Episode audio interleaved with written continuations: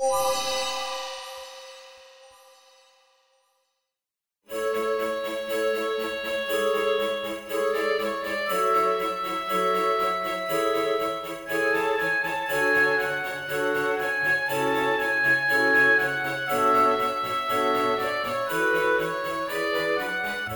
and welcome to Into the Aether. It's a low key video game podcast, and my name is Brendan Bigley. I'm Stephen Hilger.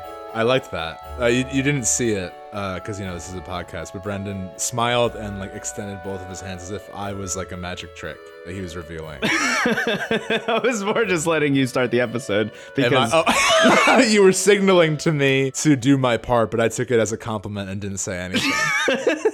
I'm the rabbit that you pull out of your hat, basically. yeah. Uh, AJ, can you play back the first version of that opening where I just steamrolled everything that Steven tried to say and needed to start the episode over?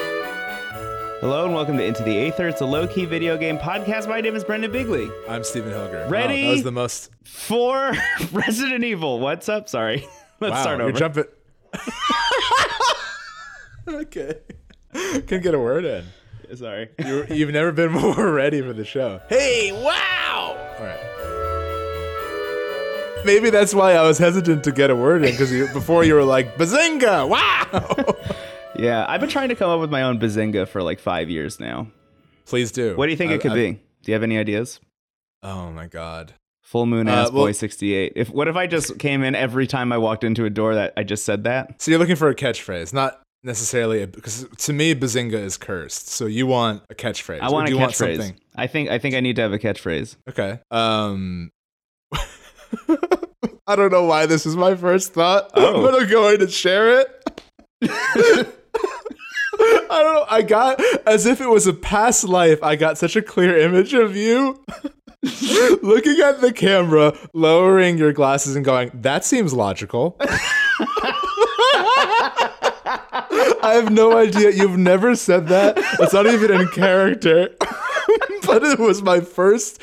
I got like struck by lightning, and I was like, "That's it. That's your catchphrase." That know what? seems logical. That was so quick and so on point and so good that I think we should just move right on. AJ, play the spooky season music. We're going in. Preamble over. Video games. That's what's happening now. Because you know what? Ugh. That seems logical. Oh, oh my! You did it, and it was even better than I envisioned. I know, dear listener, that you can't see us, but just maybe, maybe go on, maybe make a TikTok and just do that and never post again. You know? That's a great idea. anyway, wow. I, I, this is a weird like, like espresso shot of an episode. It's gonna be shorter. Where we both have to leave sooner than later, uh-huh. and you're like segmenting it so harshly in like very high intensity doses. So we'll get right into it. Hey, welcome to Halloween Town. Uh, last week you talked about Resident Evil. Are you the mayor Huh? of Halloween Town? Am I the mayor? Yeah, you know the, The one with the switching heads? faces? Yeah, I mean, I, I feel so strongly that if there was ever a production that I was somehow involved in, I would probably be cast as the mayor. Mm. I have like I was always cast as like weird monarchs, yeah, like any like low voiced, confused king. yeah, Uh, but yeah, I think I could probably be a good mayor. The the one that switches faces. yeah. That seems that seems that seems Like, in this town, don't we love it now? You're Everyone's waiting for the next that. surprise. Yeah. Um, Sing I'm not gonna do anymore, and Walt Disney is gonna rise up from his grave and sue us. Once I move, I'll be able to be even louder, but right now I can't because I will get kicked out of Halloween Town. So um, sit tight, listeners. Once, You're waiting once for I'm Steven to get mayor of. Halloween, once I'm mayor of Halloween Town, uh, this show will basically become a Bjork album once I move because I can just do whatever I want. Um, uh, in terms of vocal expression, I love Bjork. That was not an insult. Anyway, uh, God, uh, Resident Evil Four. So you brought up Resident Evil Seven last time, Mm-hmm. and we briefly touched on Resident Evil Four, Five, and Six because like they released all of them for the Switch. All of them meaning they released Resident Evil 4, 5, 6, and the GameCube remake of the first game, uh, which is awesome. That's a great game. Um, I'll talk more about the remake of the first game, but I kind of wanted to just share my like overall experience with the series. So, have you ever played like the original games for Resident Evil? I haven't. The first one I played was four. That was the Oh, first really? time I ever Okay. got into that series. Yeah. Yeah, so we'll be talking about four specifically, but I just kind of wanted to brush against, um, do broad strokes of my past with it because I actually wrote about this in one of our uh, previous newsletters. But um, I played a lot of the original Resident Evil 2. That was like one of my favorite games growing up, and I played a lot Yeah. with my dad. And the original three, I would say. Uh, so there's I, I was a big fan of Resident Evil 1, Resident Evil 2. For those who haven't played, uh, they're super campy, known for like really ridiculously delivered dialogue. Um, vo- uh, one of the first games with voice acting in it, and like it's just comedic gold. It's, like Tommy- incredible. Tommy It's- so levels of like awkward meter. yeah, Um, I love it. it's great. Um, but the, at the same time, there was really effective atmosphere for the horror. And one of the things that made those games actually tense was the fact that you had to be so resourceful with your inventory. Mhm. Um, I, I always think of the beginning of Resident Evil 2. Uh, it starts you off because Resident Evil 1 is all about exploring a mansion. It's kind of a slow burn up until the first reveal of the first zombie, which is like a really very cinematic moment in like video game history. That first zombie turning around is like one of the you know landmarks in, in horror games. Um, especially if you're playing as Chris because he only has a knife at that point. And controlling the knife in Resident Evil 1 with the tank controls is basically playing Tetris. It's like it's so it's awful. Yeah, we'll talk Um, more about controls when we start talking about four. But Yes, uh, but uh, I always played as Jill because she started with the gun, which made sense in a zombie game, and I just thought she was cooler. yeah, But uh, so played one. I think I got one after I got two, so I never got as into one. But two starts you off. Uh, you can play as Leon or Claire. My dad and I played uh, mostly as Claire, who is Chris Redfield's sister. So in the first game, you're both members of this like police squad referred to as Star or Stars. I think Stars. Yeah, plural. And uh, Umbrella Corporation is the villain. Just like uh, adding to our list of obvious bad guys, this is the funniest shit. Wesker is up there too. yeah. Is it Um, that's Albert or bi- Alfred? I think it's Albert Wesker. Albert, who's Wesker, like yeah, at his peak comedicness in Resident Evil 4. Yeah. Um, He's like he's like golden. He's pretty much like take golden eras, Sylvester Stallone, Arnold Schwarzenegger, and Dolph Lundgren, and just like turn them into one person with like with the um with the with what's his name from uh from the Matrix who plays Agent Smith with like that oh yeah, yeah, with that guy's tone and vibe. yeah. But in that body, exactly. ugh, incredible. He's he really is an amalgamation of like every like cheesy villain. yes, Um, I love it. Yeah, so Resident Evil 2 was was a really big deal for me growing up. And every game after that was kind of hit or miss. Uh, Resident Evil Nemesis was kind of a fun experiment where you played as Jill again, uh, and she was back in uh, Raccoon City, which was the main setting. Um, and uh, but it shared a lot of like the same level design as 2 and like it kind of felt like they just added a few bits and pieces to 2 and then added Nemesis, which was a really cool idea. Uh, Yeah. This like recurring villain that like time would stop and you ha- you would have to choose like hide or run or fight. It was Oh, interesting. choose your own adventure. Yeah. Um, I would love to revisit Nemesis actually because I feel like that's one that kind of goes under the radar. But I bring up two because two begins. You're either Leon or Claire in the middle of the burning streets of Raccoon City, and there are zombies everywhere. So as a young kid, especially, and following most video game logic, I'm like, okay, I'm gonna try to take them all on and then run to the next area. And if you do that, you die like right in the beginning. Like, Yeah. it's not the game is teaching you right away. Like most of the time, you need to run. Mhm. Um, you know, you should be very, very frugal with how you spend your ammunition. Uh, and that creates a game that's like all about navigating the environment, a lot about puzzles, a lot about remembering rooms you're in and, and shapes of keys. And oddly enough, kind of like Zelda in that way or Mm. uh, Metroidvania. yeah. And that's the element of the game that my dad and I gravitated most towards, where at, eventually we got to the point where like this feels more like a puzzle game with zombies thrown in to add tension. Yeah. I Interesting. think that's the best word to describe those games. It's not that they were inherently scary because again, the story is so cheesy and so the the dialogue is so over the top that it kind of diffuses any true sense of horror, but they're always tense because you know what will happen. And I think that's something you brought up with with Biohazard. The horror went away once you realized the threat of the villain and that they weren't actually that threatening. yeah. You know, the fact that the, you let the dad of the family wail on you with an axe and it took like five minutes to actually die. So I think, that, I think that that's like going to make or break the sort of tension in the atmosphere. Even if all the design is there, we have to know how effective the bad guys are. So after Nemesis, the game started to get a little bit more, uh, they started to be like a little bit more the same, um, but they kind of lost the sense of horror after a while. And, and it's like, okay, well, not playing this for the awesome tank controls and the story, so I'm out. Oh, you're not? Um, Weird. Okay.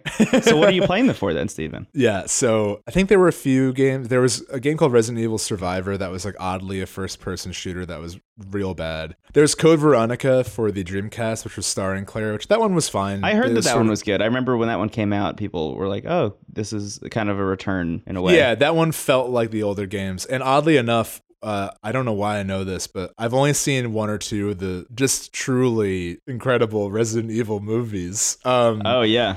uh, which are just the worst. But uh, there, in the first or second movie, there are some action sequences that are straight up lifted from Code Veronica. Great. Like, um, there's a scene where like Claire drops a gun and then grabs it before it falls. Oh yes, I remember that. And Yeah. that's like they just took that in the movie. So Code Veronica, the main influence for some of the cinematic choreography.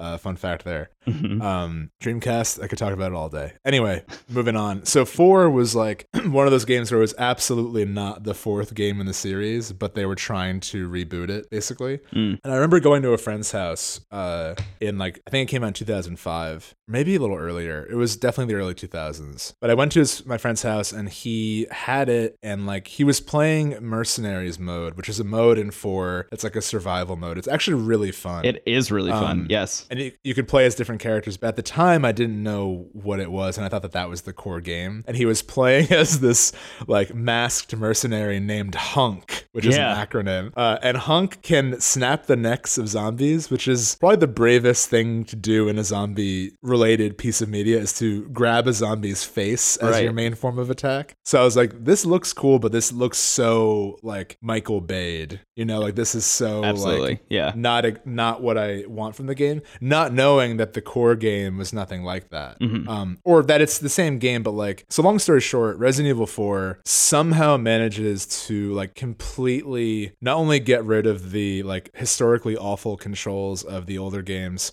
but at the time literally invented the the definitive third person over the shoulder camera that like every game later built on top of. Um, yeah, I just to be fair, like at the time I thought it was great. I, currently, like going back and playing it to talk about it today, just truly awful. Like I'm still having issues with it. Um, but So are you At- playing at on the- Switch as well? yeah, I'm playing it on Switch. I had to change some of the button config to make it better, uh, which I'll get into. Okay. But um, yeah, I mean, this was definitely made for. It came out on GameCube originally, then it was later ported to PS2, and then later, literally to everything. Yeah. Um, The, I would say the, the the like best version, at least for me, the the one that I played the most of was on the Wii. So I played it on GameCube. I got it on GameCube initially, um, Yeah. because it was coming out for Wii, and I was like, why would I do that when I could just go to GameStop and buy a used copy on GameCube and just play that on the Wii instead? Um, and I tried doing it, and I, I really really hated it, and then found out I didn't like the controls, and then found out that the Wii was going to have like point and shoot kind of uh kind of control Mm-hmm. s- schemes going on, and uh, that game I dumped a ton of time into, and we'll talk about that more.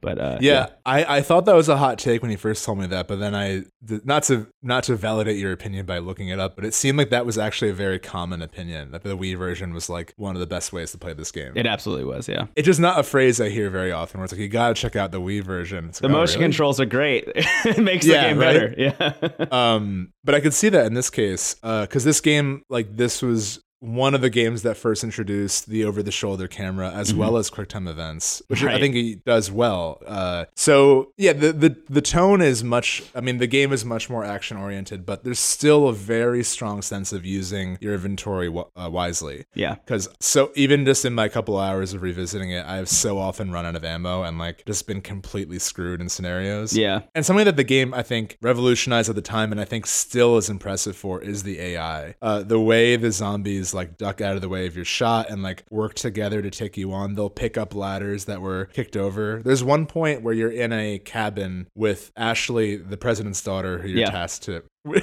I crack up every time someone goes, "Ah, the president's daughter." It's like, just call her Ashley. Anyway, um, so uh, you're with Lewis. You're you're like one of the few friendly faces you run into throughout the game. Ashley um, and Leon are all in this like Evil Dead 2 cabin as all these zombies Mhm. are approaching. So you had to like go up and down the stairs. Like I guess it's actually more akin to Night of the Living Dead, like the first one Mhm. um uh where you have to like push like cabinets in front of doors and like Yeah. uh you know it it, it just felt so organic. Like a lot of the things in the game still feel very organic. Where like I think a lot of times in these games, like why can't I just shoot this door open? In this game, you can. You know, if you see a lock on the door, you can shoot it off. Um, you can break windows and jump out of them. You can. There's a lot of of of really like organic interactivity with the level design, and I think the game really still shines in terms of level design, atmosphere, AI, and like just general gameplay. Um, I think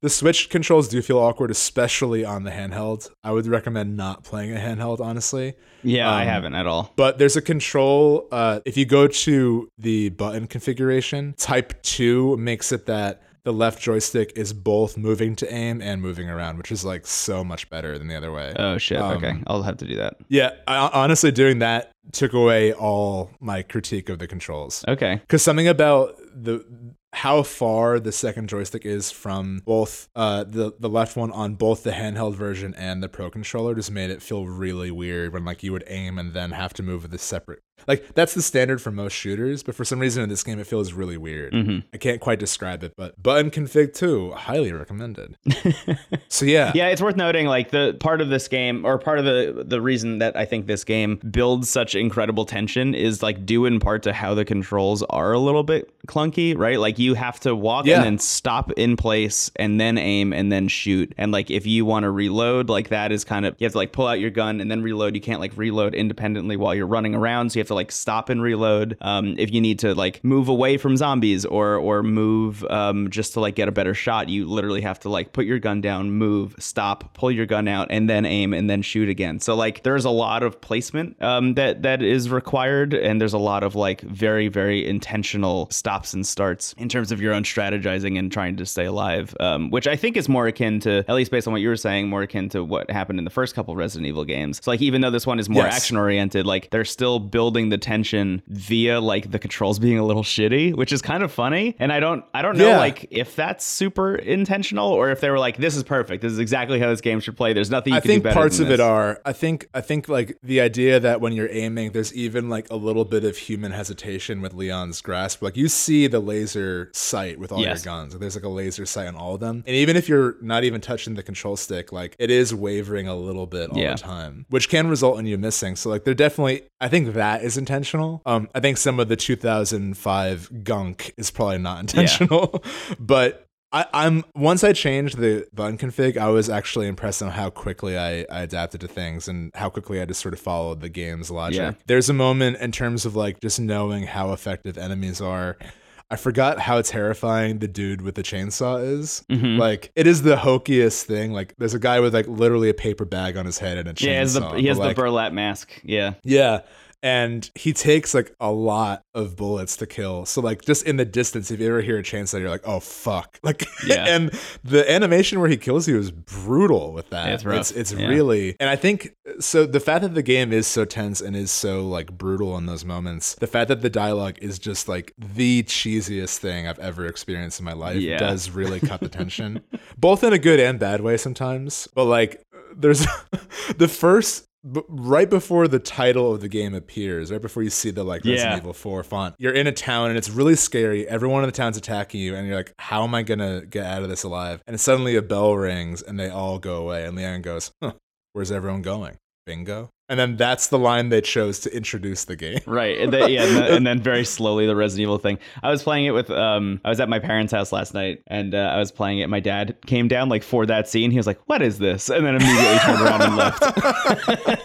I also love how you meet you meet the fir- like the first area's like big boss, and everyone calls him the Big Cheese. The Big like, Cheese, is- yeah. yeah. They're like, and Le- but Leon says it so seriously. He'll be on the phone with Hunnigan, who's like his uh his agent that he communicates, or the, a fellow agent that he communicates with, and he's just like, I met the Big Cheese, and he could have killed me, but he didn't. Yeah. this is just bad. Um, but honestly, I just I I I have very fond memories of this game and revisiting it, and I think I liked it for the same reasons even at the time. You know, like Mm-hmm. this was never like a marvel of storytelling. This was like a really yeah. can't be fun B movie. Yeah. And I would I would still recommend it if you haven't experienced it and you have any interest in this series. This is probably the best game in it still. 'Cause I think it does what the original games do well in terms of the atmosphere and the tension, but it's like very fun to play once you kind of adjust to some things. Yeah, I, I so when I got it for the Wii, I ended up playing this game all the way through. I want to say like this is not even hyperbole like 20 to 30 times like somewhere in that Wow. vicinity like i played all the way through it over and over and over again i unlocked everything i did like the the mercenaries mode you unlock a bunch of characters and if you get five stars on all of them you get like this like ridiculous weapon called the hand cannon at the end Yeah, Um, I remember that. you get all these alternate outfits. Like I unlocked everything in this game. It's like one of the only games I've ever like fully, fully, fully hundred percented. And I was so excited when it came out for the Switch because it was like, oh my god, like just set me right back in into that zone. Like I want Yeah. nothing more than to just play this game another like ten times all the way through. Um, and immediately got t- so turned off by the controls because like I thought they were going to include the the motion aiming and they didn't. Um, that I just like immediately bailed. But when you said you were playing it again for this week's episode, I was like, okay, I'll I'll check it out again because I still had it downloaded on the Switch. And I started playing it and and was just like, let me just force myself to get used to the controls because like this game wouldn't be as lauded and as like positively uh, discussed all these years later if if it wasn't like at least playable, right? Like people people wouldn't even be able to finish it if the controls were actually that bad. So I, I just kind of like kept bumming up uh, against it and, and made my way through. I got uh, to the part where you first uh, rescue Ashley. Um, Sorry, the president's daughter. Um, Right. So I, I, I just got hurt. and like honestly, I am now in the zone where it's like I want to keep playing this game and I want to like get all the way through it again. Yeah. Um, I'm still finding myself like getting surprised by things I just like have forgotten about because it's been ten years. But um, I'm like I'm I I love love love this game. Um, it is like mostly because of how dumb it is, but also it is just like a really solid action game. Um, Yeah. in a way that like we talked about this a little bit last week talking about Resident Evil 7 but like 5 and 6 just got so in the weeds with like almost being like a military shooter instead of like this Yes. tense this tense like thr- thriller horror adjacent game um that like they completely kind of lost the plot in a way and I I would love nothing more than to see this game like get like fully remastered or fully redone in the way be Final. Fantasy 7 is right now like like full like ground up like we're just going to revisit this story um and and do it all again because this game is so so incredible and so stupid and great um Yeah, I mean, I want Leon- more people to experience it Every line Leon says is just like it reminds me a lot of like every character Kurt Russell has ever played. I was gonna say he just seems like uh, Keanu Reeves now with a blonde wig on. Like every line he delivers is straight John Wick. It's so funny. Like he pulls, and and that does feel intentional. I think like Oh, the yeah, campiness absolutely. here, because I think sometimes like the campiness of the originals feels like, oh, this feels like they're trying to make it good, and it's not. But like Yeah. this feels like everyone was trying to emulate like a bad '80s movie. Uh-huh. Um, and there's a line where uh, where you rescue Lewis, who's like uh, your your pal throughout the game, and you he's like his hands are bound there's tape over his mouth and he pull you pull off the tape and he's like oh you're not one of them and he's like Right. no. He's uh he's like i have one important question for you. And he smokes and he's like i got gum Yeah. fuck this uh my favorite line in the game is uh at one point uh the second area which is a castle the villain is this like napoleon-esque yeah. Oh my god. Yes. Yes. And that's where the game, like, if you didn't know it was cheesy yet, that's where they aren't even hiding behind it. And Yeah. oddly enough, that's where it gets not scary anymore at all. The town to me is scary. The Mhm. rural farm area is Yeah. like very creepy. Once you get to the castle and Napoleon is trying to fight you, it's like this isn't scary anymore. It's still tense. Yeah. Uh, the demons with cat claws, and then at the end, zombies have like assault rifles and stuff, or not assault rifles, but they have like miniguns. Yeah, and Um, and at that point you already have upgraded all your weapons, so you have like a bunch of like military tactical gear and like an RPG in your pocket at all times. Right. So it's like you know at that point like the idea of horror has gone out the window, and now it's just maybe maybe thriller, more action than anything else. Yeah, but it works. It still has that balance, you Yes, know. And I think like there's one point where Napoleon offers you something, and Leon goes, "No thanks, bro."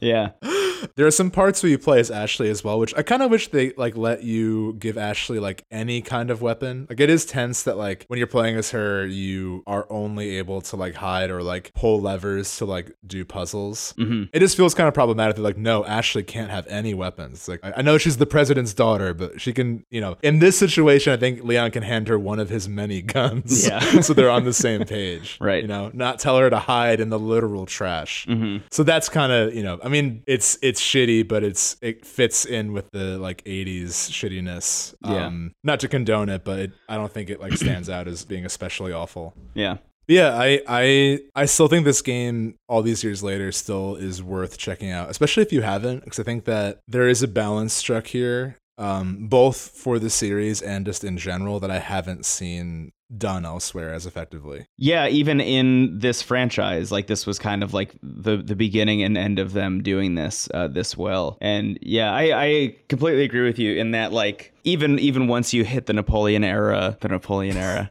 uh, of the, of the game.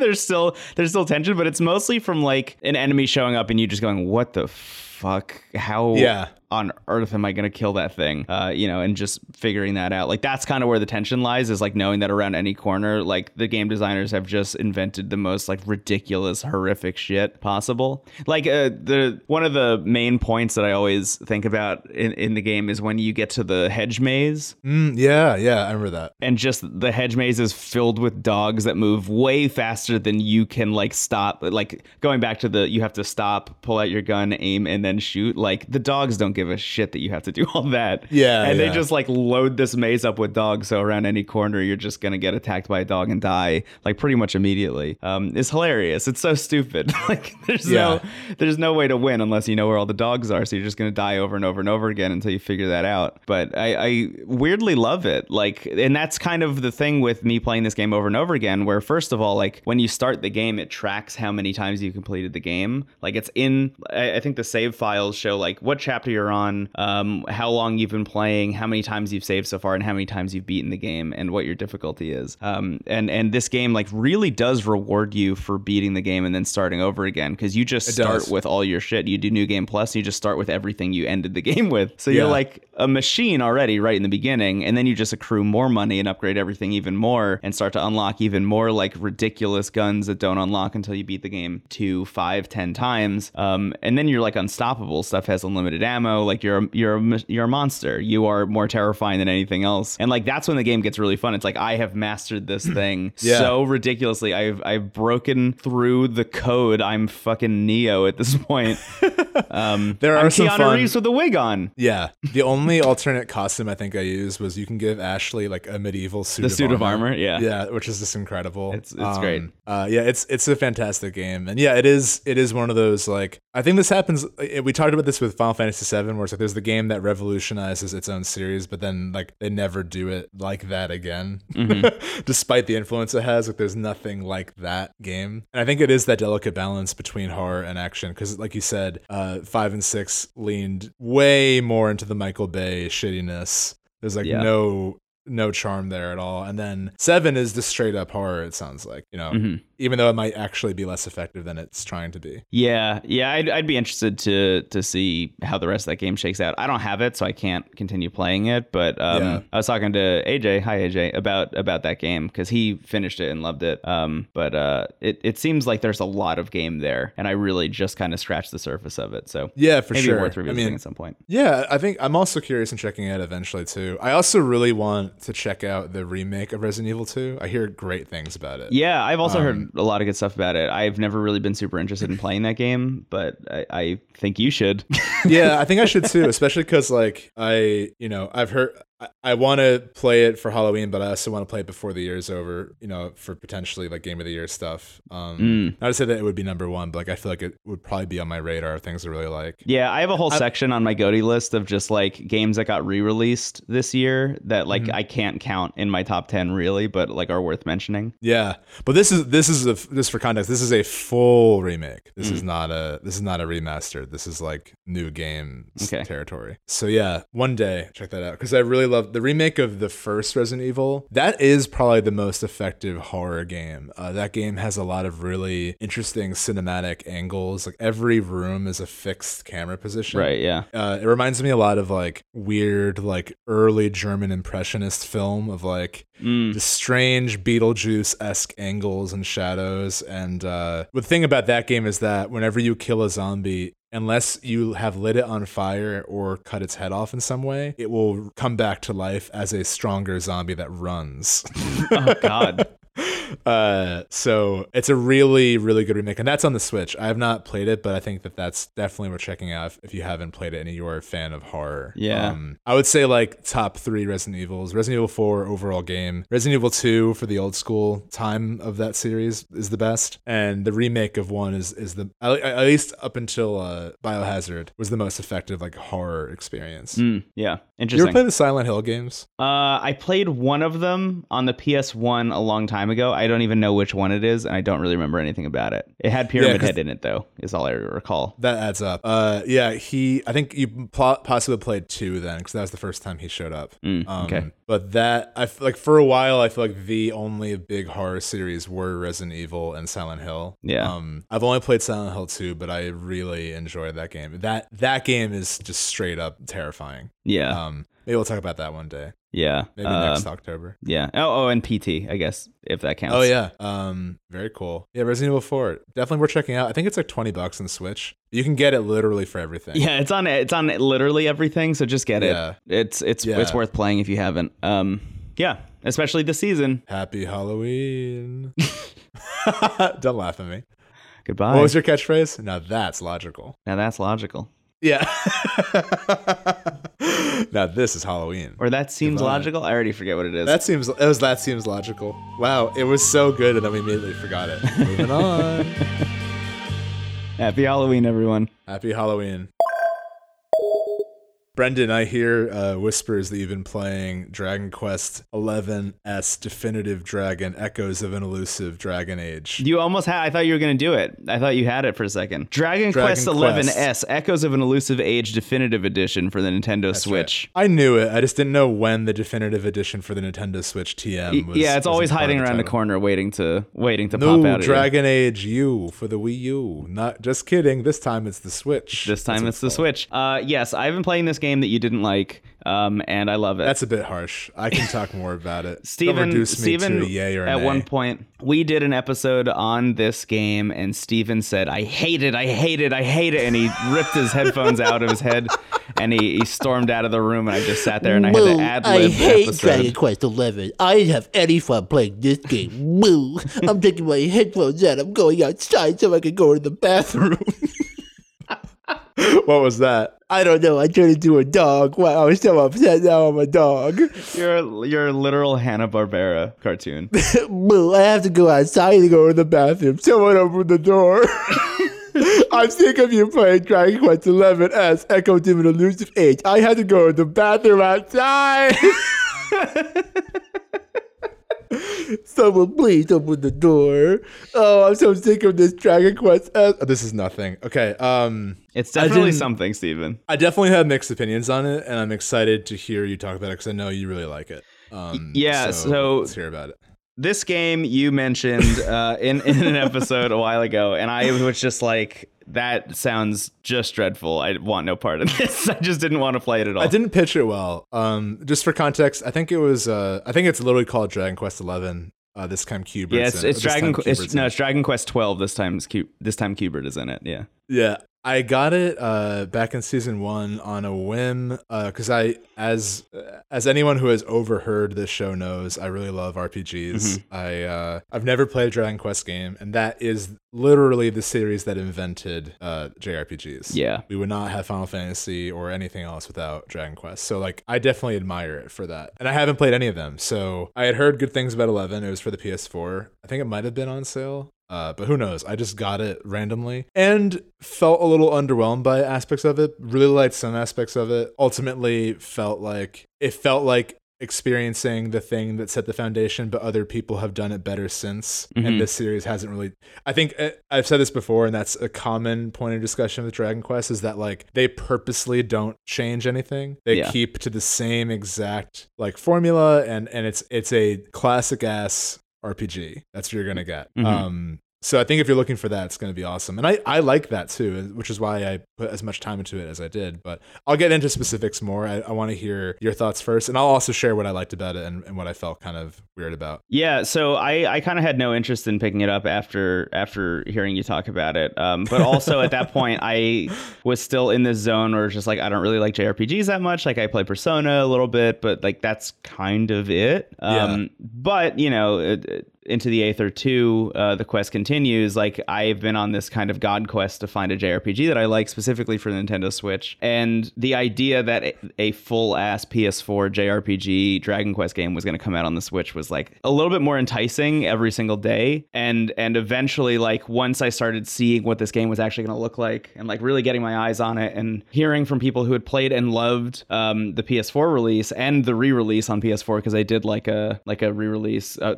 I, I think that was S. I think that was Dragon Quest Eleven S Echoes of an Elusive Age, not the definitive edition. Um, but that version added um, added voice acting, which it didn't have initially, and uh, a bunch of other things. Oh, that might be what I have then, because it has vo- it sure has voice acting. I'll tell you that much. English voice acting specifically. Yes. Um, which your uncle. Yeah, which wasn't in the original game. Um, This version for the Switch introduces Japanese voice acting, uh, Very cool. a 2D mode that allows you to play the game as if it's like a Super Nintendo uh, JRPG, that. I love which is so very much. cool. Uh, although it does pop in and out into the fully rendered 3D cutscenes, which is very jarring. That is so funny. Yeah, I played it for like 15 minutes just to like be able to say that I checked it out. It's definitely not for me, but I wanted to like see what it was all about. Yeah. Because every time you talk to one of the priests or you talk to like the angel statues or something to save, one of the options in there now is switch to 2D mode. Um, so I was like, I'll check it out. That is like the bulk of what I share with you is that you have to confess your sins to save this game, which is Yes. still my favorite thing about it. Yeah, Um, it's really spectacular. Uh, so over time, the closer we got to it, the more I was like, this is going to be the one. And like in between the announcement of this for the Switch and now, uh, I have played a pretty sizable chunk of Final Fantasy VII. I've played an entire run of Fire Emblem, and I'm like halfway through another one.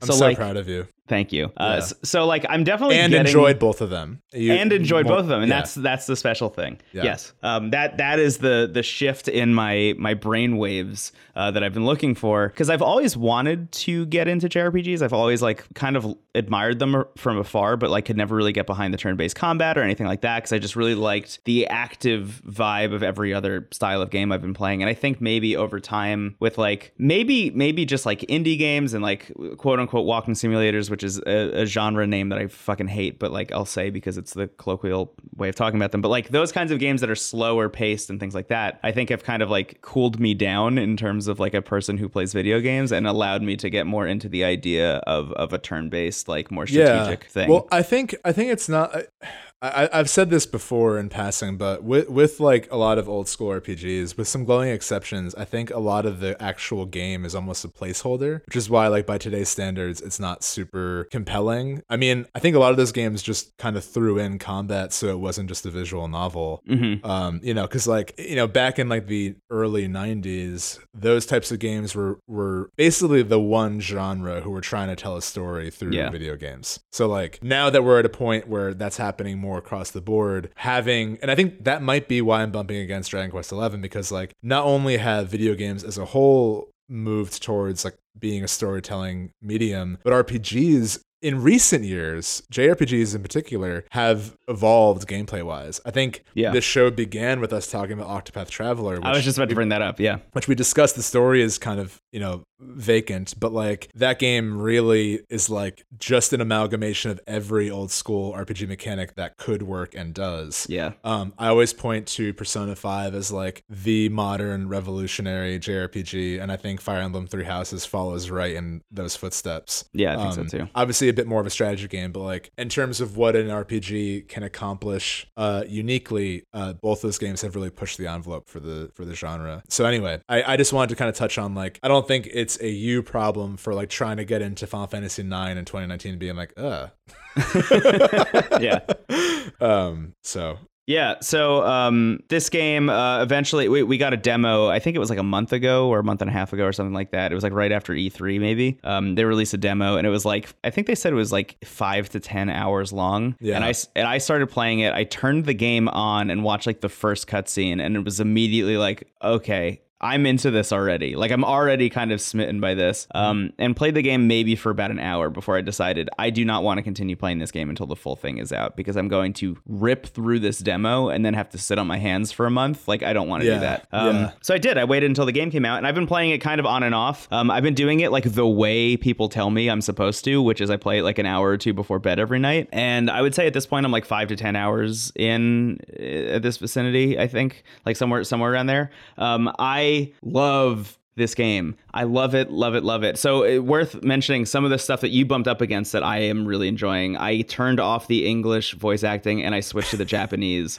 because I the mean, English like voice it. acting, you were right, is just brutal. Yeah, it's it's I love you know me. I mean, I just talked about how I love the campiness of Resident Evil 4, but like it really feels like an unpassionate production of Tale of Two Cities. Yeah. Like it's like, you know, everyone has very cockney accents except for Erik who's from Brooklyn apparently. Yeah, his voice sounds Like, nothing you- like it should. You can't even laugh so at that cuz you just strange. look sick. Yeah, you just look like you were upset. So that's good that the that you know you can change that because it is it is kind of rough, especially Yeah. like just the random NPCs. Like after a while, you're like, oh my god. Yeah, and and Um, worth mentioning again, that is a new addition to the Switch version. Like that is that is only on the Switch version currently, unless they patch it into other versions later. But that that by itself really changed the way I was kind of perceiving the game. But on top of that, also the the story, and I the story I've heard a lot from you and from others is like just the most classic ass JRPG. Like, oh my god, Yeah. no way, you're the you're the chosen hero, and there's like an evil like inverse of you that's out there. Oh my god, and you have to like go out on this quest and get a bunch of MacGuffins so you can like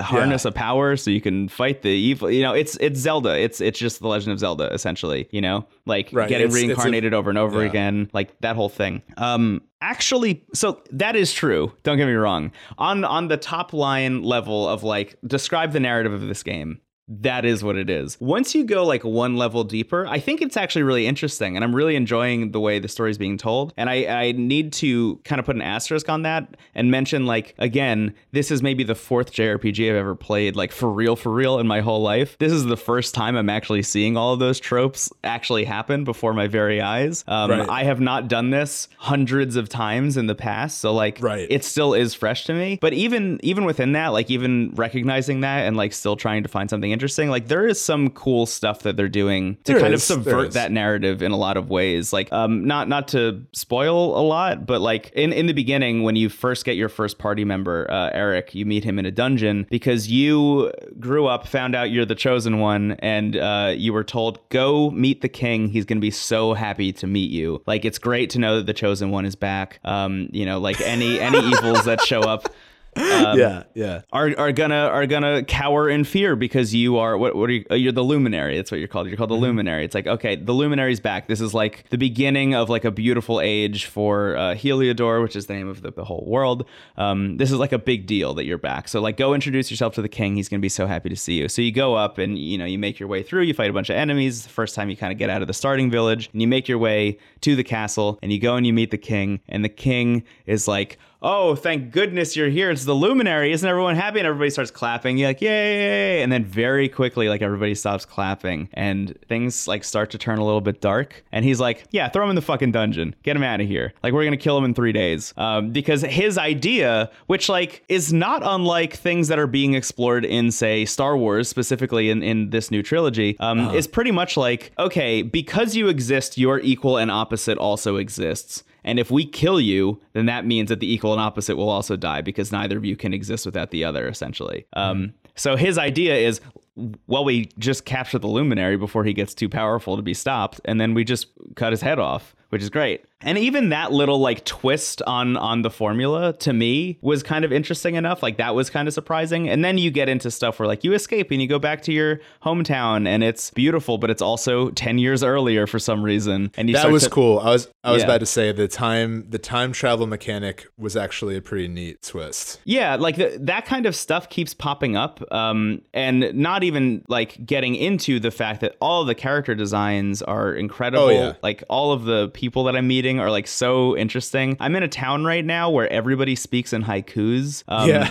And like I just I just find every bit of this game so so charming. Another thing that they've added to this version of the game specifically for Switch, and I'm really hoping they do patch into the PS4 version and stuff, is they've replaced all the MIDI uh, music with like full symphonic like Tokyo Symphony Orchestra music. Honestly, that that was one of the biggest grading points for me. Yeah. And like really not to be nitpicky, but I think like if you're gonna invest this amount of time into an RPG and hear the same songs over and over again, I mean, you know, the most brilliant example of that is Persona 5, which somehow Last Surprise never gets old. Yeah. In all 100 hours of that game, that song never gets old. But like, I just couldn't do it after a while of like hearing like it's like someone fell asleep on a synth. This is bad. Yeah, it's not Um, great. You can switch back and forth between them, and I've been listening to them, and it's like not not great. The the MIDI versions, the symphonic versions are gorgeous and beautiful, Oh, yeah. and like really, really, really just like a fucking gravity well suck you into the the vibe of this game. Um, Yeah. and and what I've found, I think over time, is that this is like my perfect like hangout game. Like this to me just feels like I load the game up, I'm hanging out with a bunch of my friends, I'm running around, like even grinding, I kind of find fun because I'm just like running around and, and battling like monsters with incredible designs and like kind Oh, yeah. of kind of we learning. talked about the we talked about the Platypunk last time. Platypunk is great. I mean, there's so Yeah. many. Like there, there's just too many to count. There's like a little tiny, like cute, uh, cute pig that wears like a big sorcerer's hat uh, that you meet in like the like a mangrove forest. I think Um, it's called a pig witch or something. Something like that. Yeah, it's it's it was very very clever. All the names are very Yeah. clever. Yeah. Um, yeah, I, I just I just really really really enjoy pretty much every aspect of this game. Like even exploring the towns, talking to every single person just to like see what kind of dialogue they have. They all have these like just incredible character designs. It's it's fucking good. it's just so good. I'm like totally smitten by it. I can't stop playing it. Like anytime I'm playing anything else, like when I was playing Resident Evil for this episode, all I kept thinking was, mm, I could just smash that home button at any moment and switch to Dragon Quest. I mean, in terms of aesthetic and vibe, you can't get more night and day. yeah. So I I agree with you on a lot of those points. I think that this game is like 80% like the the positives of this game are like almost entirely Akira Toriyama's art. Like Yeah. that is like what create and it, it's really beautifully rendered in 3D. I think you run the risk of like being uncanny valley when you take his like you know because he's also it's funny that he is the art designer for this series that has never changed because like he has also never changed. Yeah. There's like three characters, you know, like everyone uh Yeah, the like, protagonist and Erik are just the same person with two different hairstyles. they're both trunks. Yeah. like, yeah, uh, exactly. Yeah, they're you- the trunks pre and post Super Saiyan. Right. So, but I mean, like it, it work. Like I don't really like that as a point of critique for his art style because I, I get it, it's very visible, but it also feels intentional, and it also feels like he has so many. oh, If the monster design wasn't so all over the place and Mm-hmm. so creative, like I don't mind that. Like there's a few similar faces. You also look at any prolific artist and like you'd see trends. I think Right. he he does kind of have a limited palette for faces, but like you know whatever. Um, Yeah. I think that also makes his stuff recognizable and like he's clearly successful. Yeah. he's done a good job at what he does. But his art style and his character design and his monster design especially so cool and creative. And that honestly was the thread that made me keep playing the game as long as I did. Uh, you're right about the towns; they all have their own thing. Uh, my favorite town, you slowly but surely build your roster of characters, and the last two people you recruit are Jade and Rab. I believe their names are. Rab is the guy. Also, my favorite thing Dragon Quest XI does, which I wish every RPG did, is when you load it up, Rab briefly describes what happened last time you played. Yeah. Which, like, because a lot of times with an RPG of this length, you're going to play it a lot. You might bounce for a significant amount of time and then go back to it later. Yeah. And like me, you might forget where you are and then bounce indefinitely. Yeah. Um, so the fact that they have the last time on Dragon Quest is like so so. it's amazing. nice. There's so much writing in there too. I at one point I just like I loaded up the game, played for like 5 minutes and then saved and quit and then loaded again to see if I would have a different intro and I did. I did. It was like it was like 3 whole pages of text about like the shit I had done in the last 5 minutes, which I was Yeah. like so impressed by. So I'd probably put in like 15 to 20 hours into this game. Like Yeah. I, I played a sizable piece of it. I think this is probably a 60 to 80 hour RPG. That's what I've is- heard. It's around that yeah. vicinity. Yeah. um, depending on what you do. And I just at that point got to uh, where I had the full cast. So I had the Mhm. full cast of characters, and I just got in a boat, so I can now sail the world map, uh, Yeah. which is very cool. I the the reason I bounced is because I had spent enough time with it where I was just like, okay, like I admire the settings and I love the character design, and I even like a handful of the characters, but like kind of like Octopath, there was just not enough in the story that was keeping me there, and I didn't love the gameplay enough to stick with it. hmm So like I like the combat. It's very it's intentionally old school. Um I do like how every character kind of has like uh you'll like this because you played FF10. They have like a sphere grid basically Yeah. where uh they each have like three weapons they can use that all have their own skill trees. So I like that every character has their central identity, but there is a lot of customization within that. So Yeah. um, you know, I think as a main character you could use anything, but a lot of like Erik, I think can use like daggers or fists or something. Boomerangs. Um, boomerangs, which is great. More games should have boomerangs in them. Yeah. Agreed. Um, can you imagine being the chosen hero's friend with a boomerang named Erik? I love it.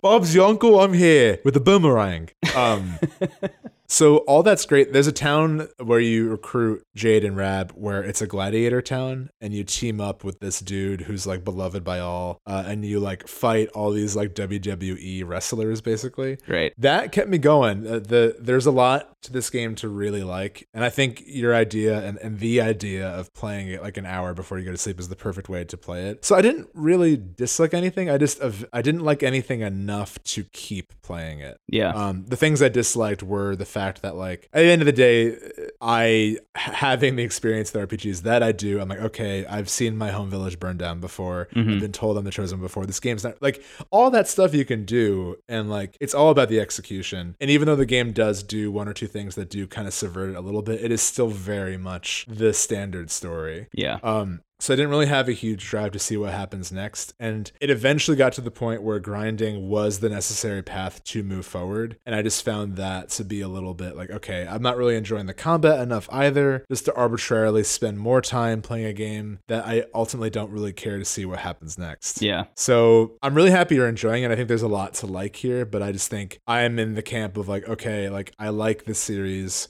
I, re- I respect it from a distance, but I'm not gonna like see it through to the end. Yeah. That shouldn't be huge points against the game that I'm not going to finish it because I, I truly need to love a game to finish it. Yeah. You know, um, but that's that's where I'm at. I'm I'm just ultimately more interested in in where the RPG genre is going based on games like Three Houses, like Persona Five. That I'm not like willing just to do the same thing over and over again. Yeah. And and like that is all extremely fair and and for me like this is still fresh and new and Yeah, interesting on my end. Like I have tried playing games like this in the past and kind of bounce off of them, but for some reason I'm just in a brain space right now where like this is exactly what I want. Um and it really speaks to a thing that I haven't mentioned on the show in a long time, but like the the games as vibe kind of idea, like the vibe of this game is so perfectly crafted to be that like bedtime story. Um because the world is so beautiful and rich and colorful. Um I, I feel very similarly playing this that I in the way that I did uh, playing Breath of the Wild in that like every time I load it up it's just like wow this this world is so pretty I just want to live in this like I just want to live in Dragon Quest at all times and like that's the thing that's bringing me back. It's not the story it's not really anything else outside of the fact that I just like being in that place more than I like being anywhere else at the moment um, I mean, cows tell you great. what the weather's going to be the next day. So, like, what else do you want? You know, the, thing, and like, you know me, I love all that kind of esoteric stuff. But I think what I bumped up against with the world, and I agree with you, the world is beautiful, like uh, aesthetically and design wise, it's a beautiful place. But there's not, ironically, there's not a lot to do in it, and that's where I kind of lost interest because, like, Breath of the Wild, every corner of that world is you can climb, you can interact with. And I'm not saying that they should have done that in this game, but like Yeah. there really isn't much to explore. I mean, you'll find items and stuff and like there like if, if you're just enjoying it for an aesthetic reason, like move around, but like every landmark they tell you exactly where you have to go next. And like you can deviate from that. And I think this game really shines as a dungeon crawler. Whenever I Yeah. find like a temple to explore or all that, like, I feel like I am playing the intended Dragon Quest experience. I Mm. really love that. It sounds like I would probably enjoy the definitive edition way more. I'm just bitter that I got this one and I don't want to spend the full amount for it. So maybe if it's on sale, I'll revisit it, or maybe I'll just you know put in earplugs and play Spotify uh, and play the PS4 version. Yeah. Still, Yeah. But I'm I'm really more than I am mixed about the game itself. I'm really happy that you are enjoying it. Um, and I hope that this opens the door because I, I already am naming my first child Brendan because he played FF7 and enjoyed it. But I hope that this lets you perhaps enjoy it because like my dream is if you were ever to play Chrono Trigger one day and enjoy it. That's the last thing I would ask of you. I have. it I know you've tried it and you you have it on your phone. Oh, but don't play on your phone because that's the uh, that's the S edition version of Chrono Trigger where like the font is weird and like I have the original on my phone, and I Oh. can't say how. That's right. You're you're like a cool hacker. I can't say how. well, regardless, um, you don't owe me anything, but that's one of my favorite games of all time, and that to me is like the definitive old school RPG that also oddly is still revolutionary in how they execute it. Yeah. Um, and it's still very fun to play. I'll we'll probably end up doing a bonus episode about that eventually because I'm not chill about it. Uh, but um, yeah, I'm really happy you're enjoying it. Yeah, me too. Honestly, I, I was kind of worried because I was hyping it up so much over the past couple months. Um, and then when it came out and I started playing it, well, actually, when it came out, I, I was so busy because I went to Scotland immediately. I had to deal with Comic Con stuff, um, and also like I, I started playing Control around the same time. So there was just like a lot that prevented me from playing Dragon Quest, and it, I just had it sitting there like on uh, my bedside table, just like ready to go um, until when things slowed down a little bit. And I'm really glad I finally got to dive in and that it really lived up to my expectations. And who knows, like maybe in when when I hit the 15 to 20 hour mark, maybe I'll bail out too. But right now, it just feels like watching an hour of like a really good anime every night before I go to sleep. Sure. which is great. Yeah. I mean that's awesome. I'm glad you're. In, I'm glad. God, I keep going. Cool. I'm glad you. That's nice, honey. I'm glad you're enjoying it. well, you still have homework to do. Um, what, do? I'm not doing this again. It's okay. Thank you. Do you want to wrap up? Yeah, I think we should. Uh, Dragon Quest XI for the Nintendo Switch uh, is a great game that I recommend getting if anything that I just said sticks out to you, uh, or if you feel like taking a chance on something, uh, or Yeah. don't take a chance on it if uh, you feel like you're on in Steven's boat and you've played a lot of JRPGs before. Yeah, I would say uh, I I'm I am curious to check out another Dragon Quest game. I might see like if I could play like one of the older ones. I think they're on the Switch, aren't they? Uh, yeah, they just released a bunch of them. I don't know which ones, but they released a lot of them on the Switch recently. I'll do some research and maybe I'll check out an older one. Yeah. That'd be cool. But yeah, I mean, I don't I don't not recommend it, but I would say like definitely cautious recommendation with a lot of caveats in terms of like what you look for in an ARPG. Yeah. So this is not an uncommon dichotomy. I think this is the, the discourse I see a lot about this game Mm. is like, you know, enjoying it for the very reasons some people might not. So either way, uh, if you like it, hell yeah. Yeah. Speaking of wrapping things up, do you want to wrap up, Brendan? I would love to wrap up, Steven. Uh, thank you so much, everybody who listens to the show. Uh, if you like the show, the best way to help it grow is to share it with other people that you think would like it. Um, whether that be like retweeting our stupid uh, episode announcement tweets that get weirder and weirder every week, uh, or They really do. yeah, or just going to Apple Podcasts and writing a review. Um, that also helps a lot. Uh, if you want to help the show financially, uh, you can head over to patreon.com slash into the cast, uh, where we have a bunch of rewards. Uh, the $1 tier gets your shout out on the show, which we're about to go through. Uh, $3 gets you access to the episode art in a high res format. And I also make mobile versions of all of the art. And sometimes I will throw in some extra ones if I'm feeling like extra inspired that week. And then we have a $5 version, uh, which gets you access to the newsletter, of which we have two episode, uh, two issues so far, uh, both of which we are very yeah. proud of. And another yeah, one on the way. really excited about what form that will take. We're trying to get more writers and artists involved as well. Um, so it'll be kind of more of a collaborative effort. And we're still going to the first issue is uh is public, uh medium.com slash into the cast, right? I believe so, yeah. Yeah, that's just uh, Brendan and I. Uh, we both wrote. Uh, you wrote a piece about the Pokédex. I wrote about Fire Emblem, no surprises, and drew something as well. And moving forward, I think every quarter, so every every uh, like three or four months, we will release a public issue, which is like a compilation of our favorite pieces Yeah. from the past. Totally. Um, so Yeah. thank you all for supporting that. Um, anything Uh, else we have? Yeah, uh, just want to give that shout out to our right, patrons. of course. Thanks for your money. Anyway, oh, look at the time. Thank you uh, so much to Akira, Andrew, Bede, Benjamin, Benjamin, Bolt, Brett, Christopher, Hilton, Inez, Jason, Jeff, Kim, Kyle, Mark, Marcel, Melly Muffin Pie, Micah, Min, No Name. Thank you to that anonymous donor, uh, Yes, Philip. Scout, and Spencer. Thank you all so much for backing the show. Uh, really, really means so, so, so much um, to have your support. Um, and what else? We have a Twitter account at Into the Cast. We have a Twitch account at uh, Into the Cast as well. YouTube link is in the show notes, and a very active and fun and cool Discord, which is bit.ly slash TWG Discord. Yeah. That link is also in the show notes. Honestly, I recommend the Discord over the show. Like the Discord rules. Like, the Discord, like people are having better conversations than you and I are. Uh, I mean, I'm, I digress, but the Discord rules would highly Yeah. recommend. yeah, join it. It's cool. It's a good time. Yeah. All right. Yeah, I, I echo everything. All right. Um, I echo everything Brendan said. I, I can't forget last week when you said every week is just us trying to make the show, which I think is the most apt critique. Yeah. Um, but yeah, uh, what is how many is this the penultimate spooky season? Oh man, it might be the one. Well, so Oh, we got one more. We have one more. Okay. Um, I will say it's unfortunate because a game I'm really looking forward to in terms of what's on the horizon. That game Afterparty comes out the 29th, Mm-hmm. which I'm very excited for. The same people who made uh, Oxenfree are making a new game that looks Yeah. really cool and is like very Halloween inspired. Right. But it comes out after we will have recorded that week's episode. So I'll probably, uh, just in honor of October ending, we'll probably talk about that game the first week of November. Yeah. Um, That that is a huge deal, but I in in my world of worlds, I wanted to end this season with a game I was really excited for, but it'll have to wait until November. It's Not okay. a very scary month. Uh, well, it A- can be. AJ's been calling that uh, October 32nd, so that's fine. yeah, I guess because Halloween parties will probably be happening on both weekends, Mhm. based on where Halloween is this Yeah. year. How's the weather by you? It's great, Steven. How about you? It's fine. Goodbye. See you later.